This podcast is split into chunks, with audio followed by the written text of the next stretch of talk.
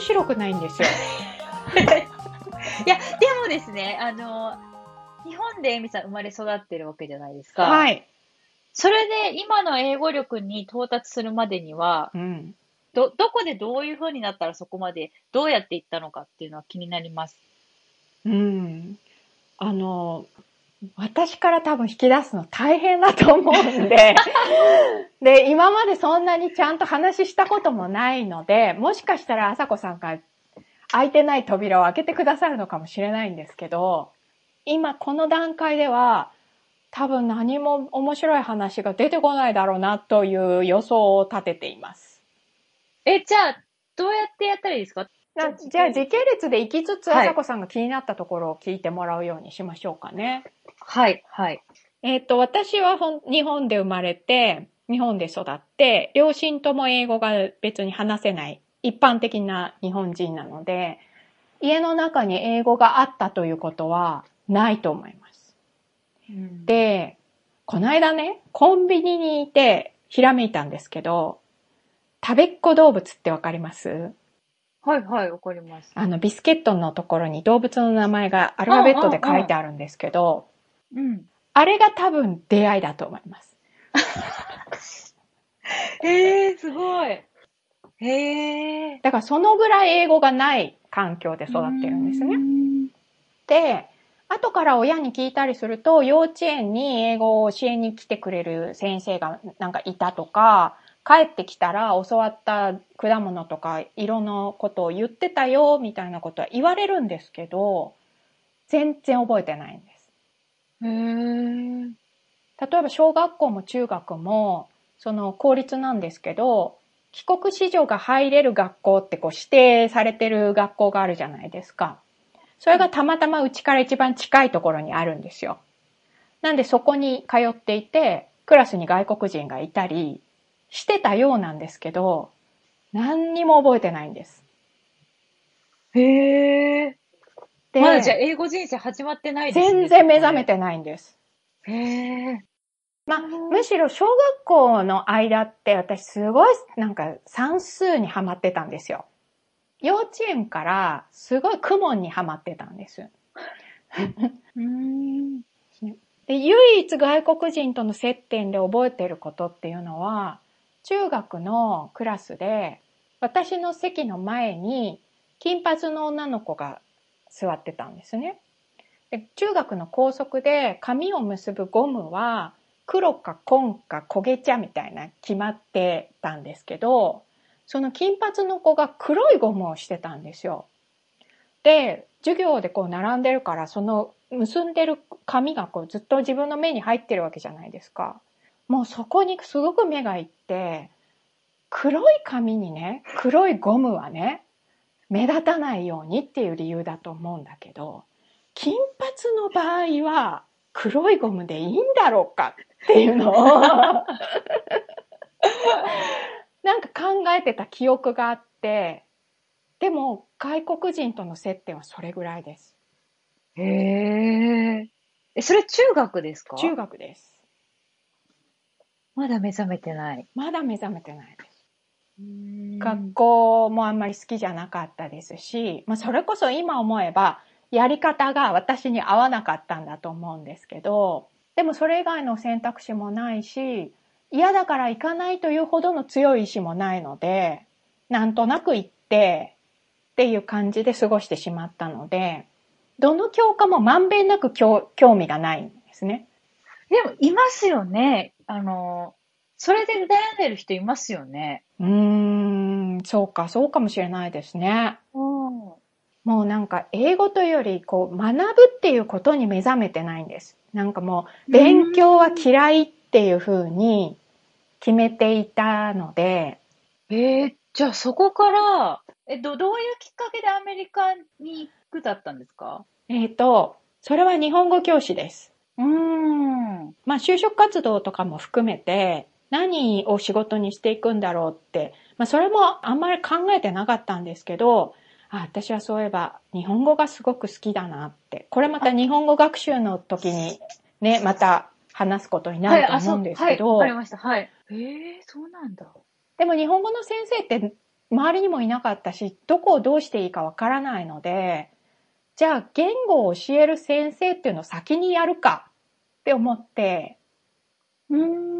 もう本当に今、本当ダメですよ。そんな考えで英語の先生になっちゃう。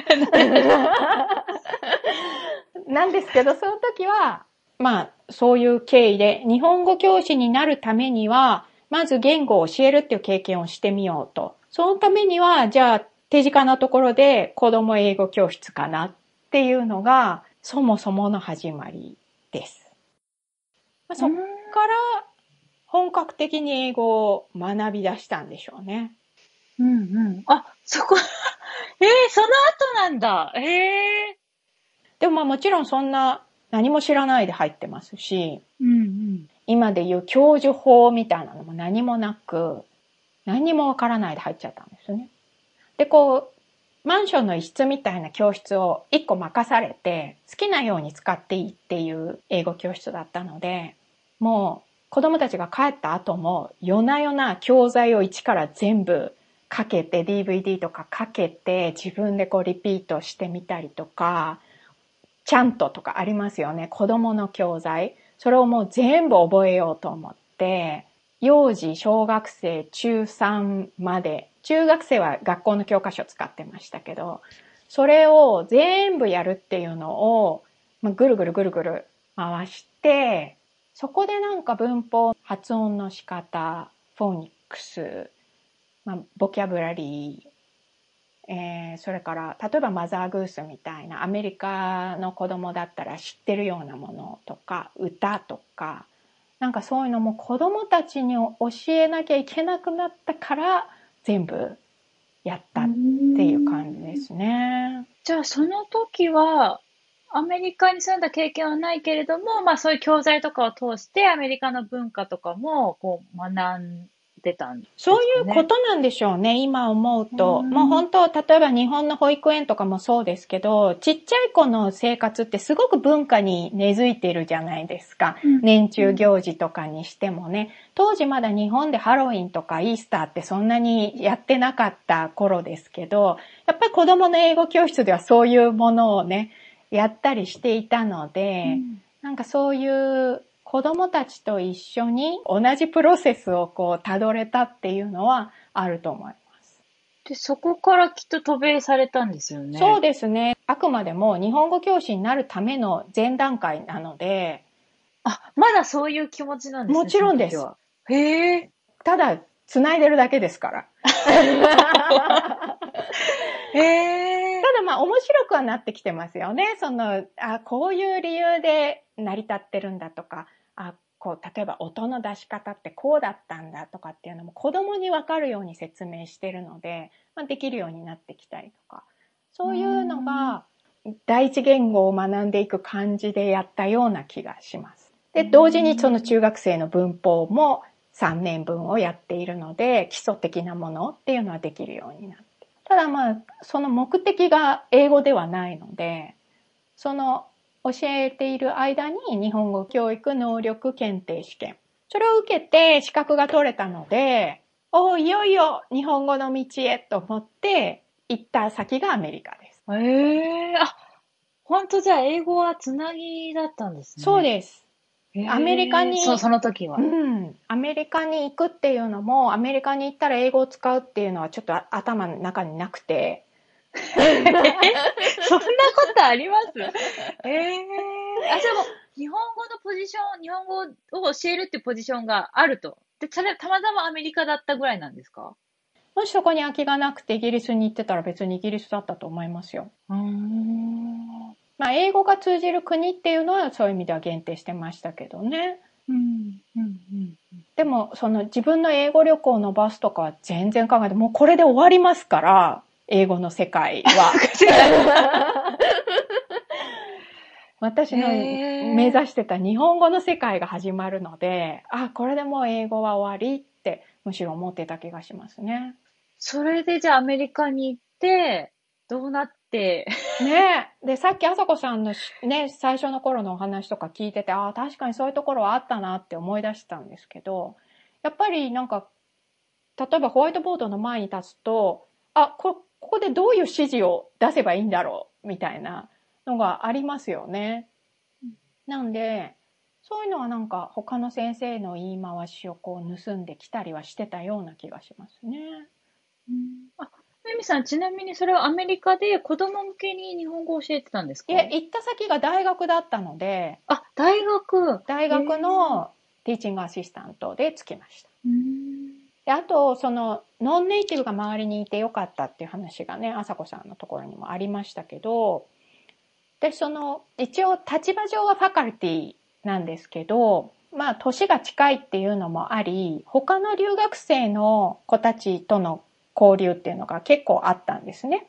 なので、その大学に正規で入った新入生の人たちと一緒にオリエンテーションを受けたり、なんか一緒にこう、なんか郊外の行事に出たりっていうので、それこそ本当にいろんな国から来てる人たち、英語をこれからま身につけて大学で学位を取らなきゃいけない人たちっていうのと一緒にスタート切ったっていうのは大きいかなと思い。そこでいつからその英語の道に切り替わるんですか？まだ当分切り替わらないんですよ。なんでそこのその友達になった他の国の人たち、その大学もアメリカの中でもちょっと特殊な大学で、学生から授業料を取らない大学なんですね。なので、いろんな国の、あの、まあ、経済的にそんなに豊かでない国からも学生が来ていて、例えば、ウズベキスタン、アゼルバイジャンみたいな旧ロシアの人たちだったりとか、えーヨーロッパだとしてもユーゴスラビアとかチェコとかスロバキアとかそれからアジアも、えービルマミャンマーとかマレーシアとかアフリカの人たちもたくさんいました。ウガンダとか、えーケニアコンゴ。うん。なんで、すごく本当に世界中から、まあ、二十歳前後の人たちが集まっている中に入って、そこの中で、あの、一つコミュニティがあって、そこはすごくインターナショナル。一方で自分が英語日本語を教えるクラスっていうのは、もうほとんどアメリカのもう州の外にも出たことないような人たち。なので、そこを二つ全く違うコミュニティがあって、もちろん使う英語もね、すごく違っているっていう経験をまあ最初からできたっていうのは大きいかもしれないですね。うんえ、エミさん、そこでいきなりもう、あの、まあ、教壇にも立つし、そう、オリエンテーション一緒にみんなと受けるっていうことで、まあ、英語でコミュニケーション取るじゃないですか。うんそこで何かつまずいたりとか、何かそこで記憶って残ってますか？うんないんだ。まあ、都合の悪いことは忘れてるだけかもしれないですけどね。うーんじゃあ逆にこうなんでしょう、その言語に関わらなくてカルチャー的なこともありますよね。それこそ日本人が一人だったわけですよね。うん。で、なんか、なんだろうな、差別的なことをされ、言われてる気がするとか、されてる気がするとか、何かそういうのも含めてありましたか？それがですね、この最初にアメリカに渡ったっていうのが2001年の8月、8月末に入っているので、2週間後の2001年9月11日にアメリカでは大きな事件が起きてですね、うん。で、当時そこで、そのまあアフリカ出身者、それからイスラム教徒っていう人たちがさっき言った通りたくさん周りにいる状況で、彼らのケアに回るっていうことをしていた記憶はあります。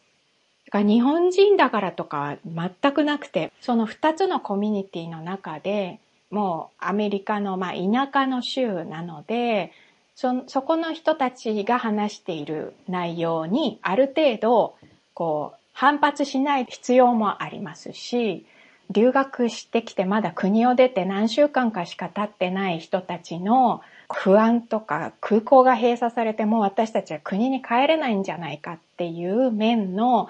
こっちのケアをするっていうのとなんか二つをやっていたっていう文化の違いっていう意味ではそれは覚えていますね。多分それ求めていらっしゃることと違いますよね。いや、いや、いや、びっくりしたのが、その、その時点でケアできるぐらい、うん文化的な、こう、なんでしょう、そういう障害みたいなのももう乗り越えちゃってるとか、言語的な問題ももうそこ乗り越えてケアしてるっていうことに驚くので、なんか何かされてるはずじゃないですか、必ず。何もしてないわけないですよね。なんかこっちのコミュニティとこっちのコミュニティで違うなって自分は使い分けてるなっていうのはわかるんですけどそれをカルチャーっていうふうに理解していたとは思えないのでなんかうーんどういうふうに理解してたのかな？なんかまあ主に白人のアメリカ人の人たちは彼らは彼らで国の外のことはもう考えられないので仕方がないなって。でまあもちろんいろんな発言を聞いて自分の考えに合わない部分はあるんですけどやはりまだ来たてでそんな時間も経っていないし、まあ、英語もそこまでできないのであのそれにこう反論とかそういうことはしないっていううん。その理解とこちらの人の同じ外国人でもし自分が国に帰れないとか自分のこう容姿だけでこう何か攻撃を受けるようなことがあるっていうのはもうそこにはすごく同情できるのでこっちの人が悪いわけじゃないしこっちの人も悪いわけじゃないけれど、まあ、そこにギャップがあるんだなっていうのはそこはもう体験として感じたところですね。もちろん楽器が始まったばかりっていうのもあって、留学生って留学生で固まってるじゃないですか。なので、地元のそのネイティブなアメリカ人の人たちともともと接点がなくて、私はそうやって、なんか偶然にも両方と接点ができているっていうのがあったので、ここだけの話をしようみたいな風に、そうですね、割とその数週間のうちからそれはやっていたんですよね。うん。うん。一つ気になったのが、その、もともと行ったポジションが同じ学生じゃないっていうのが、どのぐらい、こう、エミさんに、こう、横並びじゃないじゃないですか。ちょっとこう、教えてくれる人でもあるから、なんかそれが、なんかどういう影響があったのかなっていうのは、ちょっと個人的には気になったのと。もしかしたら全然、ね。あの、関係ないかもしれないけれども、っていうのと、あと、この先、そそこまで、本当に、あの日本語で言ったエミさんが、英語に変わっていくって、すごく、そこじゃつまんで1分ぐらいにしておきますとですね。で、まあそういうアメリカ体験を経て、日本語の教える経験を積んだので、もういよいよ日本に帰って日本語教師だと思ったんですね。そしたら、早い話、就職できなかったんです。日本語の、日本語教育にいよいよ本格的に振られてしまったので、古巣の英語教育にまあ戻らざるを得なかったっていう感じです。へえ、でもそこから、その、今のエミさんになるまで、もちろん英語が、その時に今のレベルだったわけじゃないですよね。まあでも先に言ってしまうと多分そんなには変わってないんじゃないかなとも思います。いや、そしたら恐るべしなんです種けど類は違いますよ。。そんな論文読んだりとかはしてないから、この種類は違うんですけど、例えば聞き取れないこととかだってゼロにはならないじゃないですか。今だってれは勇気づけられますよね、エミさんにもう全然ですよ。だから今だってそんなにできてるとは私は思ってないので、いやいやいや。そういうじゃあ次回に続く、うん、そこちょっとなんかいや聞きたいです聞きたいです学習者として。